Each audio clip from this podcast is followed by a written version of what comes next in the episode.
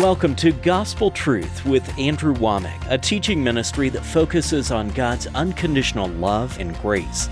God was calling us here, and we were like, We're coming. We're going to be obedient to God's call. For us, this was our place called there. The provision for the healing was in this place. And I know our provision for our ministry or what God wants us to do, our purpose is here too. And now, here's Andrew. Welcome to our Monday's broadcast of the Gospel Truth.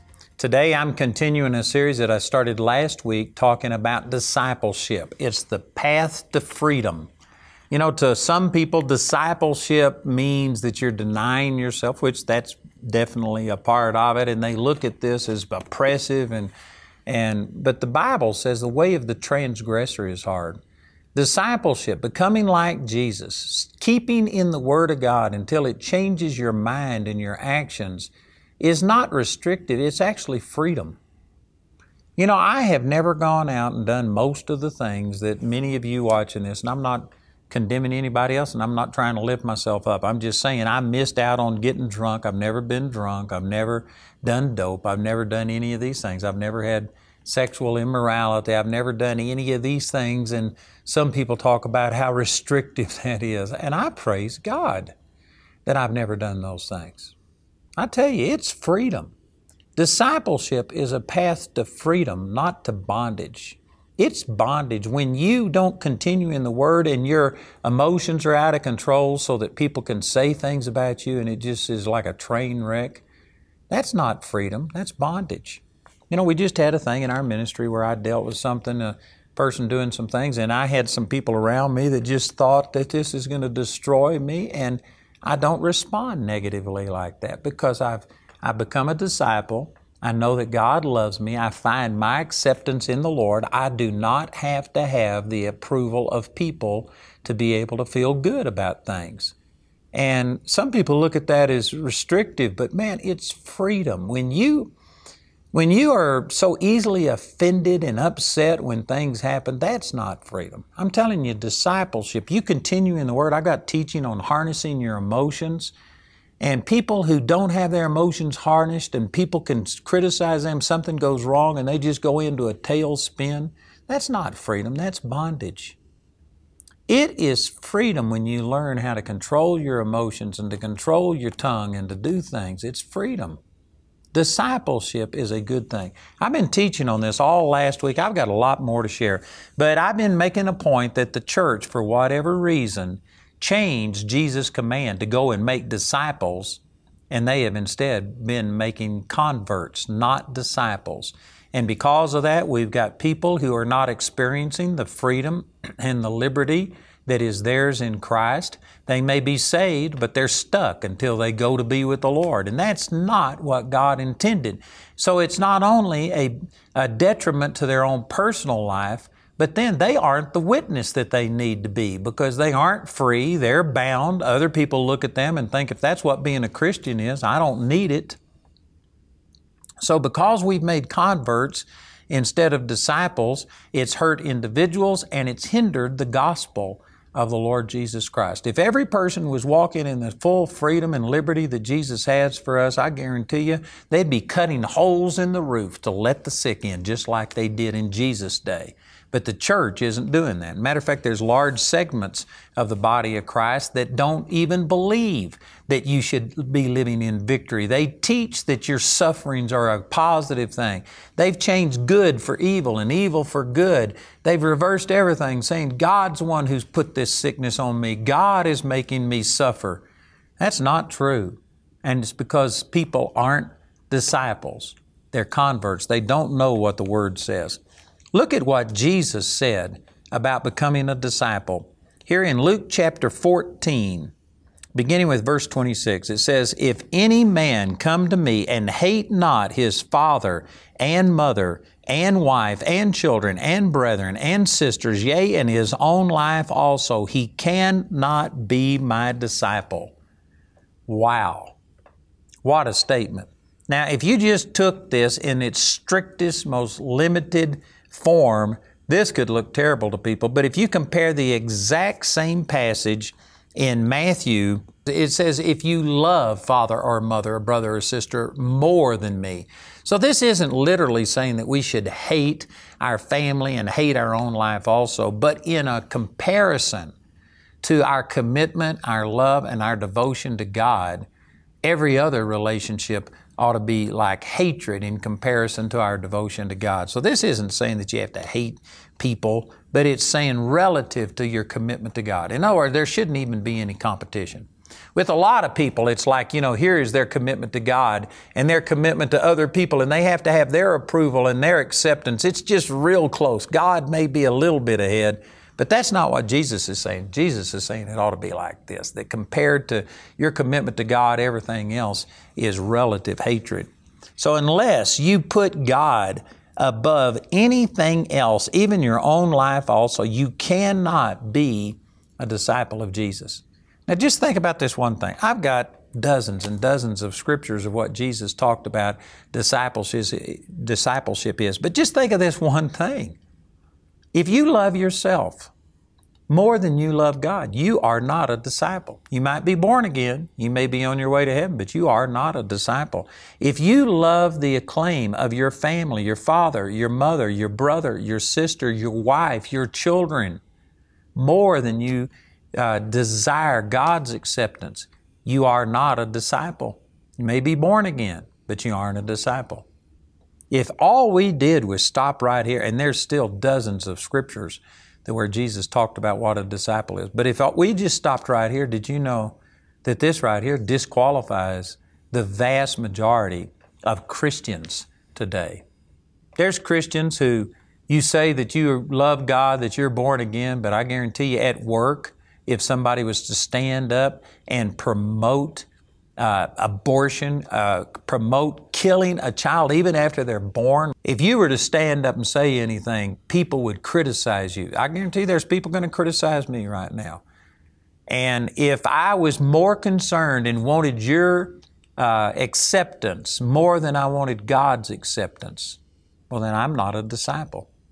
If you won't stand up and speak the truth because you're afraid of how it will be perceived, that somebody might fire you, somebody might not, you might not get promoted because you're an outspoken Christian, then you aren't a disciple. You know, I was reading some things about a couple of uh, actors in Hollywood that have come out and have been very vocal and proclaiming their faith. And I mean, they are suffering for it, and people are criticizing them, and some people are saying it could be the death of their career because they're going to be blacklisted and passed over. I guarantee if they were a disciple, well, then they won't care. And from what I've read, it sounds like these people are standing pretty strong. That's the right way to do it. But anybody that wouldn't share what you believe to be the truth, which it says in John chapter 8, verse 32, you shall know the truth and the truth shall make you free. And if you withhold the truth from somebody because you're afraid of what their reaction might be, you are not a disciple. I don't say that in hatred. I'm not trying to condemn you. I'm saying that you aren't a disciple and you need to be a disciple. So you need to get beyond that. And the way you get beyond it is just like he said in John chapter 8 in verse 31 If you continue in my word, then are you my disciples indeed, and you shall know the truth, and the truth shall make you free. So if you've come up short in any of these areas, you need to continue in that word. You know, I had a man come to me one time. He was a semi friend. He wasn't real close, but we had a relationship and he had a problem and he was asking me what was wrong. And as he was telling me, God spoke something to me that I guarantee you it was exactly what he needed to hear. It was the truth. And the truth, if he received it, would set him free. But I knew he wasn't going to like it. And I literally, as I was listening to him, I was debating about do I tell him this? I know he's going to be offended. He may not be my friend anymore. And as I was thinking about this, the Lord spoke to me and He says, You do not have the right to reject this truth for him. That just, man, it stopped me in my tracks. And I realized that if I know the truth, and if I don't tell a person the truth, which John 8 32 says it's the truth that you know that sets you free. And if I don't tell you the truth because I'm afraid that you may not like it, then whether you understand this or not, I rejected the truth for you. I didn't even give you the opportunity to accept it or reject it on your own. Sure, it's true that I tell people the truth sometimes and they reject me, but I don't have the right to reject the truth for them. I could be totally misjudging it, and maybe they would respond, and maybe this would set them free. I don't have the right to reject it for them. I need to speak the truth. And if you reject it, well, then that's your choice. You have an opinion, and you've got a right to your opinion. But I'm not going to agree with you, or we'd both be wrong. I'm telling you, you need to speak the truth. This says that if you love the acclaim of your husband, your wife, your children, your brethren, your sisters, or even if you love your own life more than you love God, you cannot be His disciple. Verse 27 And whosoever doth not bear his cross and come after me, he cannot be my disciple. You know, this has been misused, I believe, and some people teach that God puts cancer on you. That's your cross. God gives you a child that's got some mental or emotional problem, and that's your cross to bear.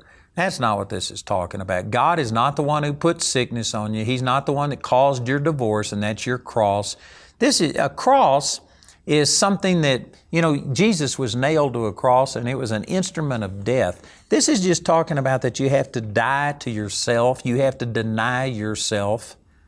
And it's not saying that God is going to put sickness and disease and poverty on you. The scripture teaches that those things don't come from God, they come from the devil.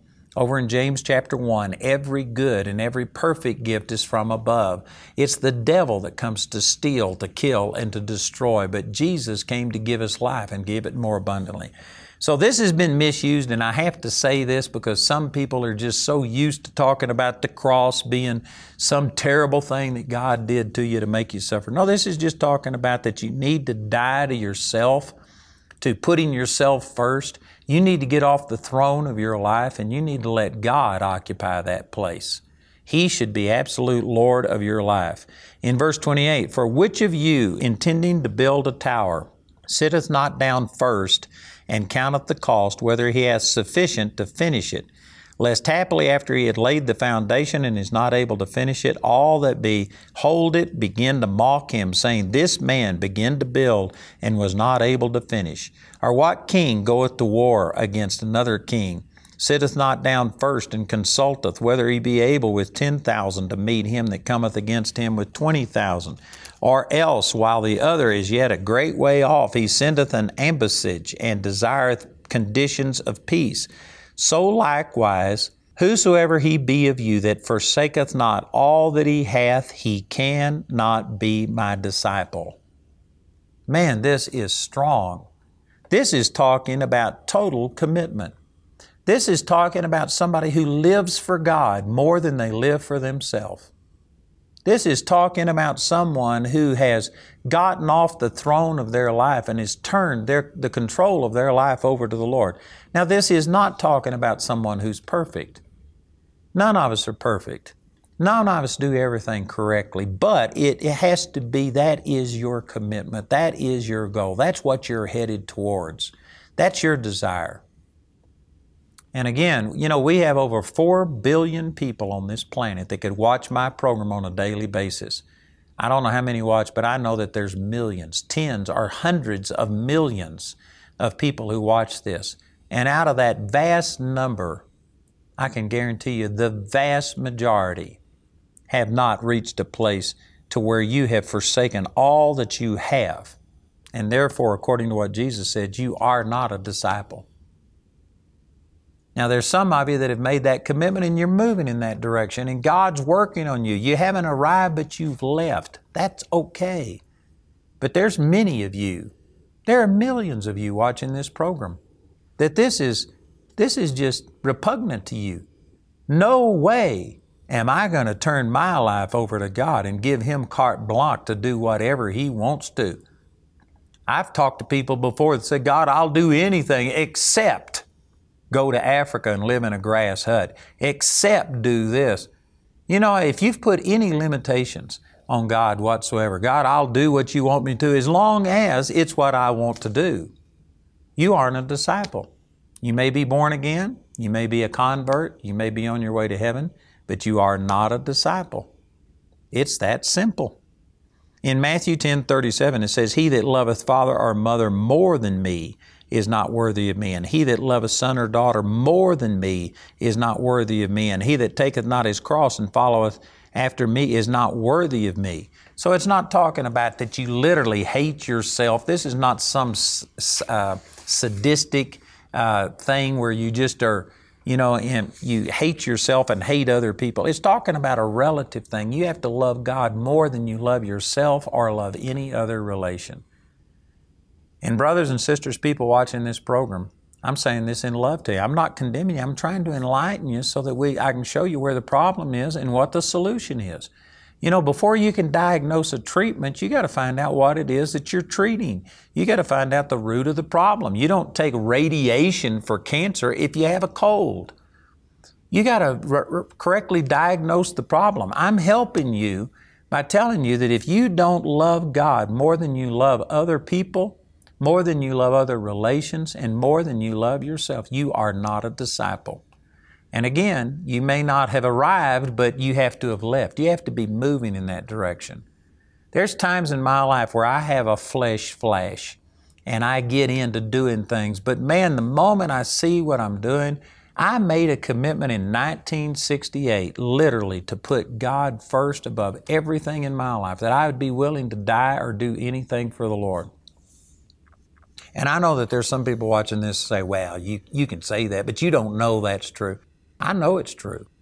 1968, when I made my commitment, God told me that I was supposed to go into the ministry and that school, uh, college, I was a math major. That wasn't for me. That's not what I needed. And so I quit school and I lost government support when I did it. I lost the acceptance of family and friends when I did it. And I got a draft notice and sent to Vietnam. I had a student deferment as long as I stayed in school. But God touched my life, and I literally made this commitment that He's talking about that I was willing to die if that's what God wanted me to do. So it's not rhetoric with me. I have done this. I have done exactly what He said right here. And because of that, I am a disciple in progress. I'm not saying that I've arrived, that I've obtained, but I am saying that I have made these commitments. And when I do get off track, man, as soon as I see it, I get back on. I have made that commitment. And yet there's people watching this program that you have never made God and His kingdom more important than you and your little kingdom.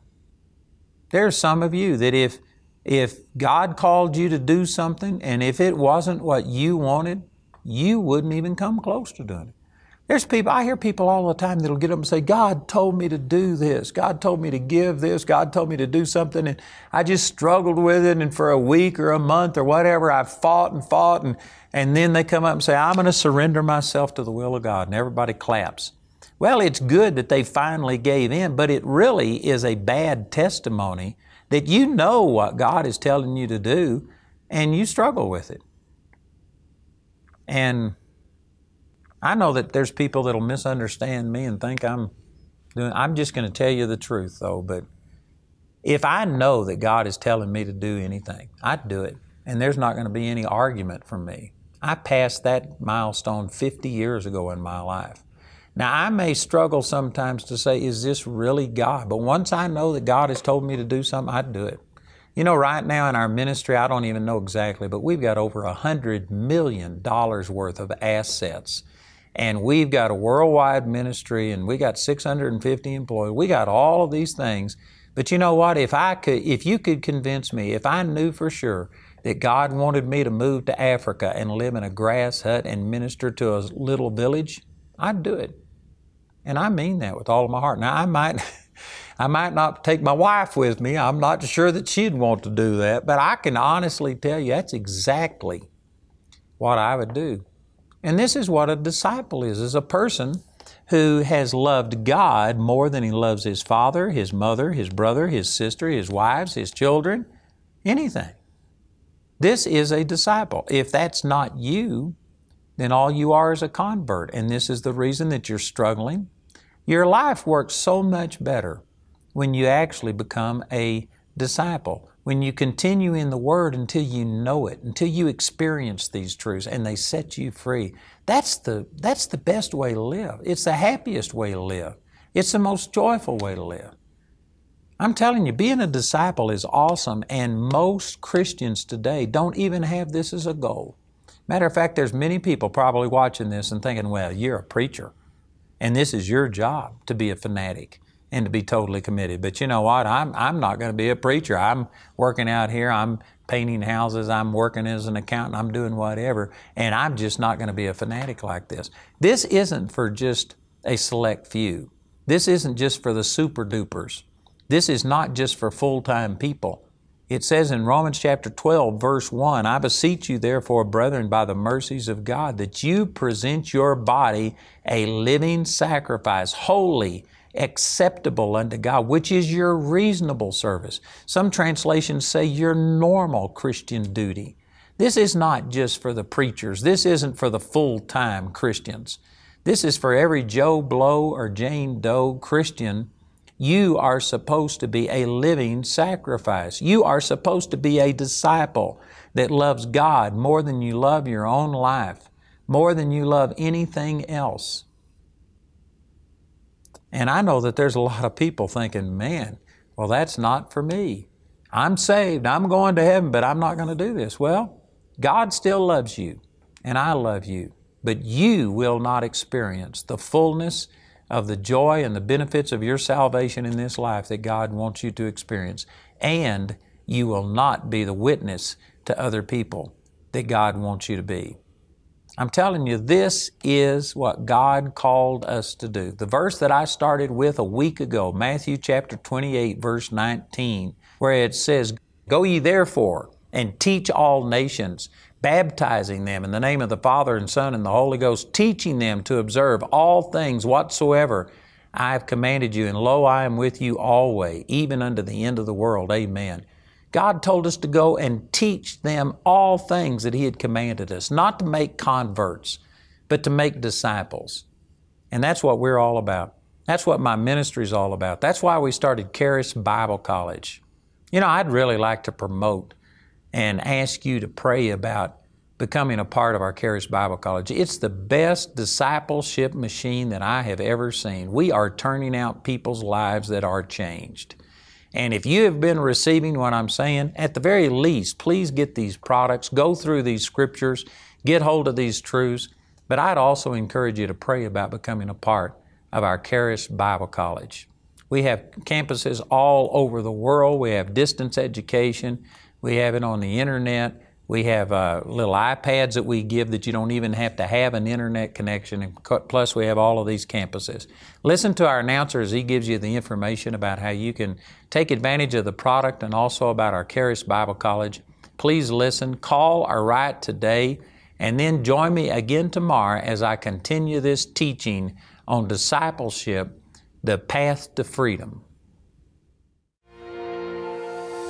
I moved to Colorado to go to Charis Bible College. That was one of the happiest days of my life. I just felt in my heart that God said, Go now. When He said Colorado, I just said, Okay. And I was blown away. God proved Himself in that first month. God is here.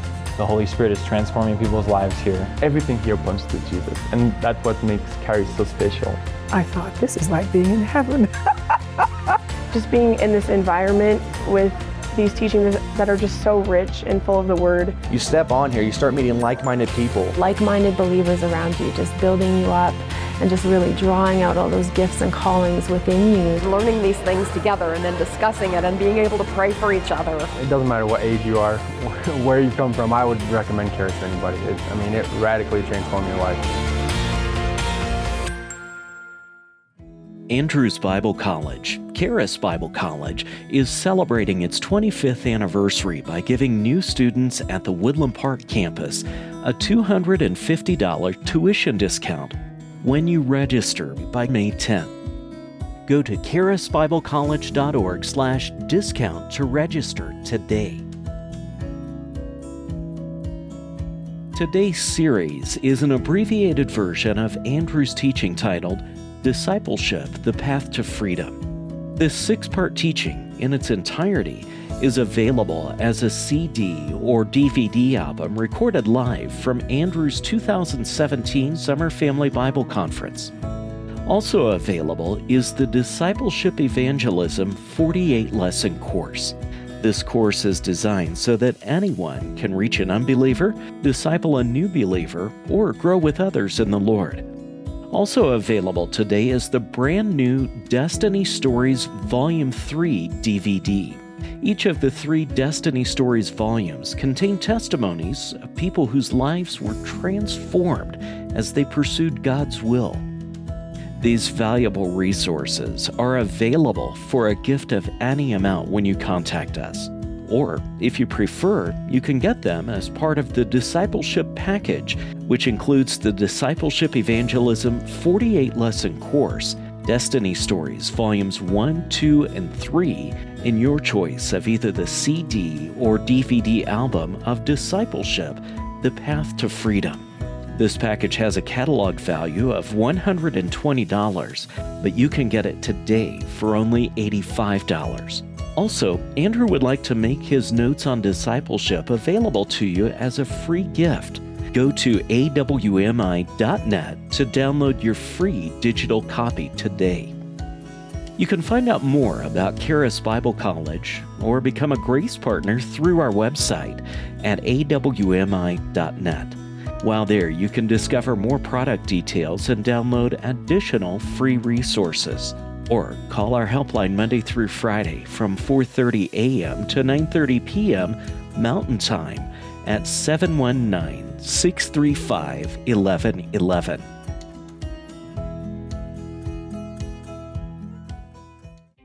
Charis Third Year is equipping an army to go into the seven mountains of influence in every society. In our third year School of Ministry, students will interact and learn from ministers currently serving in the fivefold ministry. In our third year School of Business, students will learn from experienced professionals on how to implement and run a successful business.